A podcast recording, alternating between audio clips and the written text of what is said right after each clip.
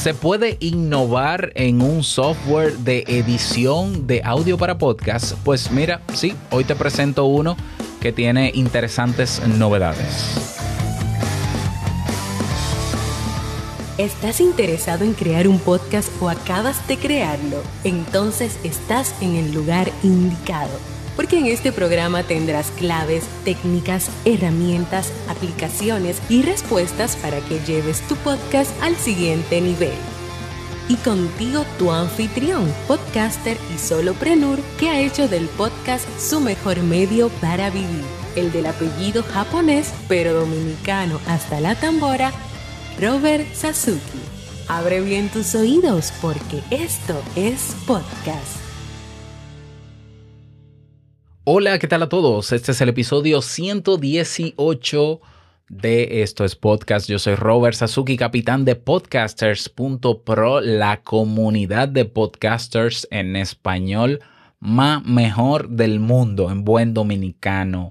Estamos ahí creciendo, ayudándonos, compartiendo, haciéndonos ricos. Estamos haciendo dinero que tú no te imaginas. Bueno, no es cierto, no es que estemos haciéndonos ricos, pero la meta es que ¿por qué no hacernos ricos todos juntos?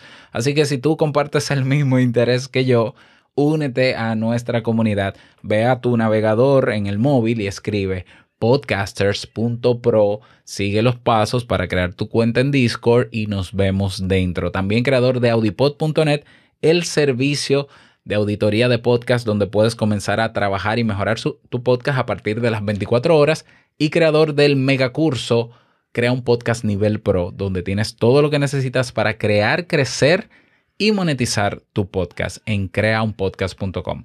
Bien, en el día de hoy vamos a reseñar, como cada jueves, una aplicación o una web app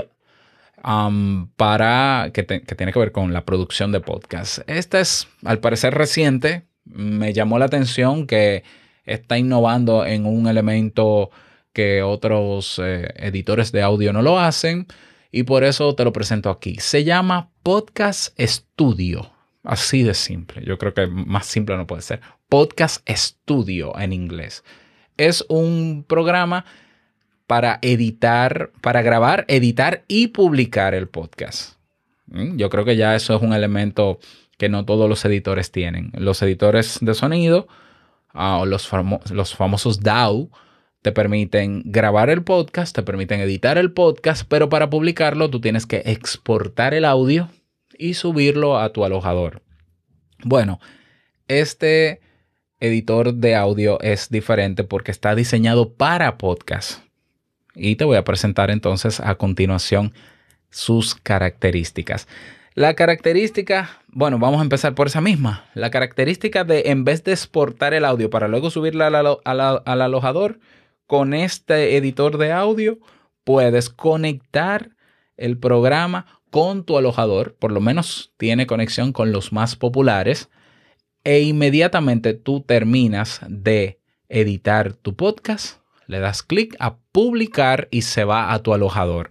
Puedes agregarle, por tanto, a ese archivo de audio que va a tu alojador, puedes agregarle la metadata. La metadata es la información interna del archivo de audio en texto, el título, episodios, etcétera, etcétera. Y ya cuando le das a publicar, se va a tu alojador y de tu alojador, pues ya se publica al mundo, lo que acorta el tiempo de postproducción. Es decir, la fase de publicación se acorta porque no hay que dar tantos pasos para sacar el archivo ya editado y subirlo, sino que se conecta de una vez. Tú dirás, bueno, pero eso lo hace Anchor, eso lo hace Spreaker. Sí, pero esto no es una plataforma como Anchor o Spreaker. Esto es un editor de audio. Esto no es una aplicación desde un navegador o desde una aplicación donde simplemente grabas. Anchor y Spreaker te dan posibilidades de edición muy mínimas. Aquí tú tienes un programa de edición con los elementos necesarios, con filtros y de todo, y que se conecta con tu alojador. Eso a mí me pareció interesante y lo veo también innovador. Otro elemento innovador que destaco de Podcast Studio es que si tú vas a tener invitados en tu podcast, no te graba cada voz por canales o por pistas, sino que te asigna un color a cada invitado, incluyéndote a ti, y cuando graba, tú vas viendo en la línea de tiempo, en una sola pista, en la línea de tiempo, vas viendo la intervención de cada uno separada por color. ¿Qué facilita esto? Esto facilita muchísimo la edición, porque si yo entrevisto a Maya, que es una amiga desde su casa, que se conecta también de manera remota, otra innovación que tiene esta aplicación o este programa, pues ya si Maya tiene asignado el color amarillo en la línea de tiempo y yo tengo asignado el color rojo, ya a la hora de editar el podcast luego de la grabación, si yo quiero editar lo que dijo Maya, yo me sitúo en el color amarillo de Maya. Entonces eso también hace que yo pierda menos tiempo escuchando todo para ver dónde Maya se equivocó o dónde tengo que cortar tal o cual cosa. Eso para mí también resulta muy interesante. En vez de ver una onda de audio que no sé qué dice, por lo menos veo un color que me dice que ese color amarillo es la voz del invitado. Entonces eso también pienso yo que facilita y acorta el tiempo de edición. Otro elemento también innovador que tiene este software es que tiene incorporada también una aplicación móvil remota que tú le pasas a los invitados de tu podcast para que se conecten de manera remota desde el móvil para grabar. Es decir, mientras yo tengo el programa de edición abierta y estoy grabando o voy a grabar, yo te paso a ti el enlace de la aplicación que es gratuita, que se llama Podcast Studio Remote, remoto, así mismo se llama, exacto. La persona descarga, instala la aplicación y le da a conectar. O sea, la aplicación le dice, ha sido invitado para el podcast tal, conectar o no conectar. Le da clic a conectar el invitado y se acerca al micrófono del móvil, que generalmente el micrófono del móvil ya cada vez tiene mucha mejor calidad y ya se conecta de manera directa con el software en el computador del host o del anfitrión y ya él recoge la voz asignándole incluso automáticamente un color a ese invitado. Bien, eso también me pareció innovador. ¿Por qué? Porque no hay que utilizar una plataforma externa, sino que el mismo programa lo hace. ¿Qué más? Bueno, te voy a mencionar algunas de las plataformas donde se puede exportar, donde se puede publicar el audio o alojadores. Tiene conexión directa con Blueberry, con Podbean, con Libsyn, con Spreaker, con Dropbox. Por tanto, puedes exportar a la nube también para tener un backup. Y con Buzzsprout. Con Captivate. Hasta ahora, esas 2, 4, 6, 7 plataformas tienen conexión nativa y directa con Podcast Studio. ¿Qué más tiene Podcast Studio? Tiene también efectos de sonido, tiene un banco de efectos de sonido, de grabaciones de campo, de música de intros, por ejemplo, que puedes utilizar, lo que se llaman clips pregrabados, lo puedes utilizar para montarlo en la edición de tu podcast.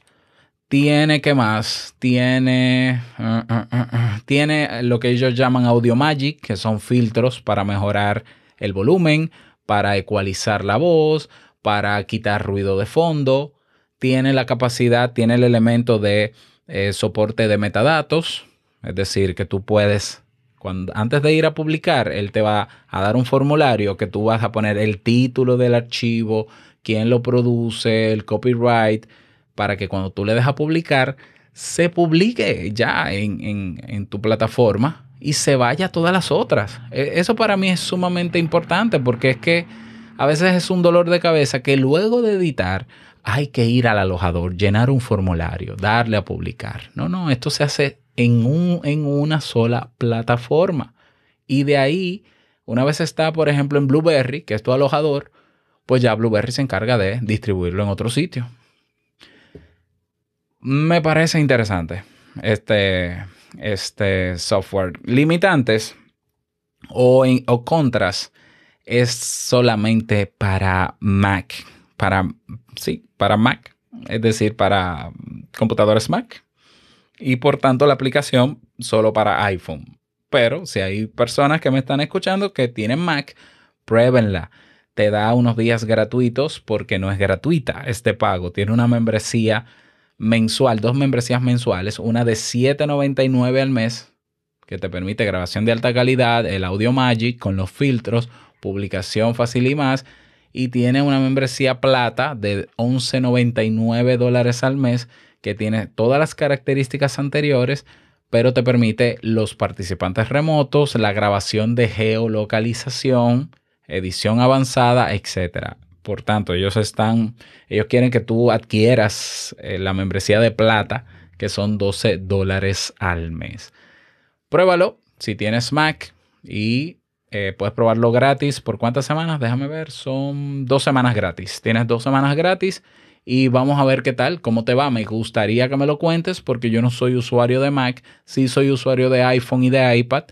Ojalá algún día esté para iPad para probarlo. Pero si lo pruebas tú, me dejas saber qué te pareció. Aquí lo importante es que te ayude a acortar los tiempos de grabación, edición y publicación. Si lo logra hacer, como prometen ellos, yo creo que el precio lo vale. Yo creo que sí. Yo, por ejemplo, pago en Auphonic. Como sabes, Auphonic es una plataforma que me ayuda a masterizar el audio y a optimizarlo. Yo pago $23 mensuales para que todos mis audios sean masterizados en Auphonic. Si yo encontrase una aplicación que solo me cobrase $10 para hacer lo que hace Auphonic, yo lo pagaría también. Pero yo pago conforme a Auphonic porque yo produzco más de 20 horas de contenido en audio al mes y cada audio que sale en mis plataformas está potenciado, optimizado con los niveles correctos gracias a Auphonic. O sea, que esto tenga un precio de $12 al mes, yo no lo veo tan descabellado si con el Audio Magic que ellos presentan se pueden sustituir filtros que tiene Auphonic. Así que bueno, tú pruébalo y me dejas saber qué te pareció este programa. Y nada más, desearte un feliz día, que lo pases súper bien. No olvides que lo que expresas en tu podcast hoy impactará la vida del que escucha, tarde o temprano. Larga vida al podcasting. Nos escuchamos mañana en un nuevo episodio. Chao.